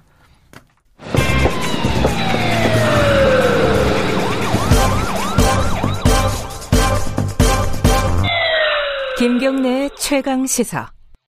네, 산업기술 유출 방지 보호법 뭐 이런 법이 있는데 어, 이 개정안이 발의가 됐어요. 근데 이게 삼성전자 보호법 아니냐, 결국은 삼성보호법 아니냐, 이런 문제 제기가 있습니다. 어, 그리고 이 법을 발의하는 과정에서 또 국정감사에서 어, 고민정 의원이 이, 또 엉뚱한 사례를 갖다 붙여가지고 좀 문제가 있는 거 아니냐 이런 문제 제기도 있고요. 어, 관련해서 저, 반도체 노동자의 건강과 인권 지킴이 반올림 활동가 임자원 변호사 연결해서 얘기 좀 간단하게 들어보겠습니다. 변호사님 나와 계시죠? 예, 안녕하세요. 임자원입니다. 안녕하세요. 이 산업기술 유출, 유출 방지 보호법, 아, 이 이름도 긴데 이게 뭐가 문제라는 거예요? 이게 뭐 이름은 좋아 보이는데? 네, 그러니까 이게 지금 정확하게 말하면은 그고 의원께서 이번에 삼성전자 국가 핵심, 그러니까 삼성전자 핵심 기술 유출 방지법 이렇게 명명을 하셨는데. 아, 고민정 의원이? 예. 예, 예, 예. 실제로는 산업기술보호법 개정안이에요. 예. 그거를 이번에 내셨는데, 어, 새로 추가하겠다라는 내용이 어, 대상 기관의 동의 없이 산업 기술을 사용 공개하면 뭐 네. 징역형에도 처할 수 있고 뭐 징벌적 손해배상 청구를 당할 수 있도록 네. 하자라고 하신 거거든요. 음. 근데 이게 그렇게 되면 이 산업 기술의 어떤 문제점을 공익적 목적으로 알리는 행위도 어, 그 기술을 보유하고 있는 기업의 동의를 얻어야 되는 뭐 그런 식으로 해석이 될 수가 있어요. 어허. 그래서 굉장히 악용될 위험이 크다고 저희는 보는 거죠. 어, 그게 사실 이제 반올림 활동을 어, 꽤 오래 하셨으니까요. 예. 이게 이제 삼성과 관련해 갖고 이게 그 반도체 그 직업병 관련돼서는 이 그 기술적인 문제가 굉장히 복잡하게 얽혀 있지 않습니까? 이 예. 과정에서 이런 걸 느끼셔서 말씀을 하실 건데 실제로는 어떤 문제가 있었어요? 그러니까 삼성전자가 그 반도체 공장의 작업 환경에 관한 그 문제점을 예.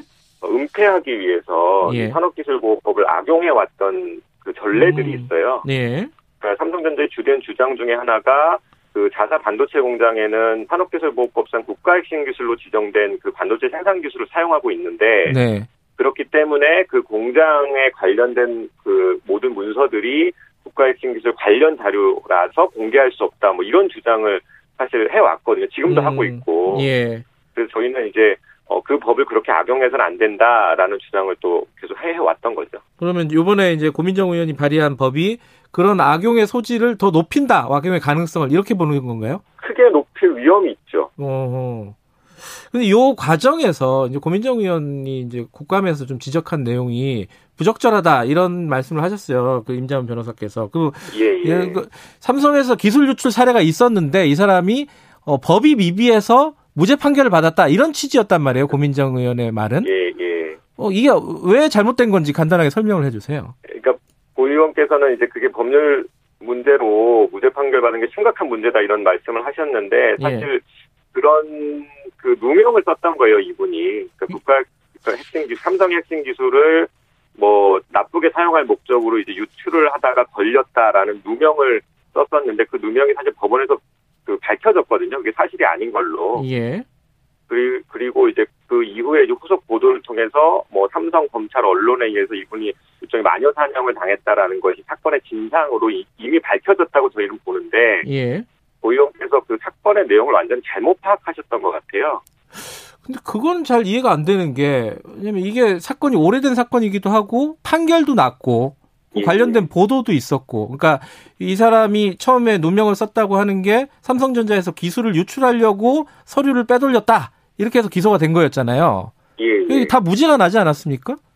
근데 이, 부, 이 부분이 예. 뭐, 뭐가 문제라는 건지 저는 잘 이해가 안 되더라고요, 고민정 의원의 말이. 그 고용께서 이번에 하신 말씀이 그분이 뭐 이직 시 사용하려고 마음 먹고 뭐 기술 유출했다라고 예. 말씀을 하셨는데 그게 아니라는 거를 법원이 밝혀냈거든요. 예. 이거는 학습 목적으로 그냥 자료를 집에 가져왔을 뿐인 것이고 뭐 이직을 준비했던 정황도 밝혀지지 않았다. 뭐 이렇게 음. 판결문에 적시가 됐는데 예. 판결문을 제대로 안 읽어보셨다고 저는 보고 있습니다. 어 어쨌든 그런 사례들을 그러니까 그렇게 예를 들어 자기가 공부하려고 뭐 아기를 가진 게 아니라 이렇게 서류 같은 것들을 회사에서 갖고 나온 것도 처벌할 수 있게끔 하자 이런 취지였던 거네요 그러면은 정말 그런 취지로 법이 바뀌었는지도 저는 잘 모르겠어요 왜냐하면 예. 이 이분 사건에서 적용된 법 법령을 바꾸자라는 게 아니라 새로운 산업기술 침해 행위를 추가하자는 거거든요 그러면 음. 이분이 이 사건을 인용한 그 맥락과도 맞지가 않아요. 예. 그래서 그냥 뭐 사건의 내용을 잘못 파악하셨고 또 이번 개정안에도 또, 또 다른 문제점이 있다고 저희는 보고 있는 거죠. 어, 근데 이게 그 사실은 작년에도 이런 비슷한 문제가 좀 생기지 않았습니까? 국회에서 이게 산업기술보호법이 개정이 됐었잖아요. 예, 예. 근데 그 부분도 뭐 개정을 한 의원들이 막 사과하고 막 이런 해프닝이 있었단 말이에요. 이건 무슨 일인지 청취자분들 위해서 간단하게 설명 좀 해주세요. 그러니까 삼성이 이제까지 주장했던 아까 말씀드렸던 그런 그 산업기술보호법 악용 주장이 사실 법원에서 이걸 안 받아주지 않았거든요. 그러니까 네. 산업기술보호법에 그런 규정이 없기 때문에. 예. 근데 어 그 주장 그대로 이제 법률로 명문화되는 일이 있었던 거예요. 작년 8월에 예. 산업기술보호법 개정안이 그렇게 그렇게 통과가 됐는데 어, 한 독, 세 가지 정도의 독소 조항이 들어갔거든요. 저희는 그 삼성의 의도해서 만들어진 거라고 보고 있고. 예. 저희가 그 사실을 나중에 알고, 어, 그 법안에 찬성한 의원들한테 이거 어떻게 된 일이냐라고 음. 물어봤더니, 아, 그런 내용 있는 줄 몰랐다. 이렇게 또 말씀을 하셔서 저희는 되게 상당했던 거죠. 아, 본인들도 몰랐다. 그래서 나중, 그러니까 올해 2월 달에 그 찬성표를 던졌던 국회의원 15분이 예. 반성하는 기자회견을 열기도 했었죠. 거기에는 뭐 민주당 의원도 있고 정의당 의원도 있고 막 이렇게 들어가 예, 있더라고요. 예. 의회 그 이름들이 있었단 말이에요. 그 음. 작년 8월에 전부 찬성을 할 때 반대표 하나도 없이. 아, 그랬었어요? 예, 예. 그래서 아. 그분들은 법안이 만들어진 뭐 의도, 맥락, 내용 이런 거 파악을 못하고 그냥 찬성표를 던지신 것 같아서 저희는 아 이런 일도 있을 수 있구나라고 생각했던 거죠. 그러니까 그분들이 그래갖고 약간 사과하는 듯한 그런 취지의 기자회견을 했잖아요. 예, 맞습니다. 그러면 그 뒤에 그거를 개정을 하려면은 그런 사과한 취지를 살려서 개정을 해야 되는데 요번 개정안은 오히려 그 오류를 더 반복하는 개정을 했다. 이런 예, 이런 거네요. 저희는 그 법을 예, 그러니까 작년에 통과된 법을 삼성보호법이라고 그 명명을 해서 이제 비판을 하고 있는데 공익행정위원회 이번 법안은 삼성을 더 보호하는 법을 만들겠다 이런 식의 취지여서 저희는 사실 받아들일 수 없죠. 그이 과정에 이제 고민정 의원께서 이 어, 대표 발의한 법안을 비판하는 과정에 박주민 의원은 왜 나오는 겁니까? 거기 박주민 의원도 어, 이른바 저격을 하셨던데 뭐가 문제라는 아, 거예요? 저는 사실 굉장히 놀랐는데요. 예. 그러니까 그 그냥 뭐 동료 의원인 고민정 의원께서 이번에 되게 시의적절한 제안을 해주셨고 그다음에 예. 그 아까 말씀드린 그 A 삼성전자 A임원 기술 유출 사건도 뭐 그것도 문제가 있다 뭐 이런 식으로 이제 말씀을 하셨는데 예. 박주민 의원께서는 그 삼성전자 A임원 사건을 예전에 국감에서 질의를 하기로 했어요. 검찰이 이거 사건 잘못 처리한 거다.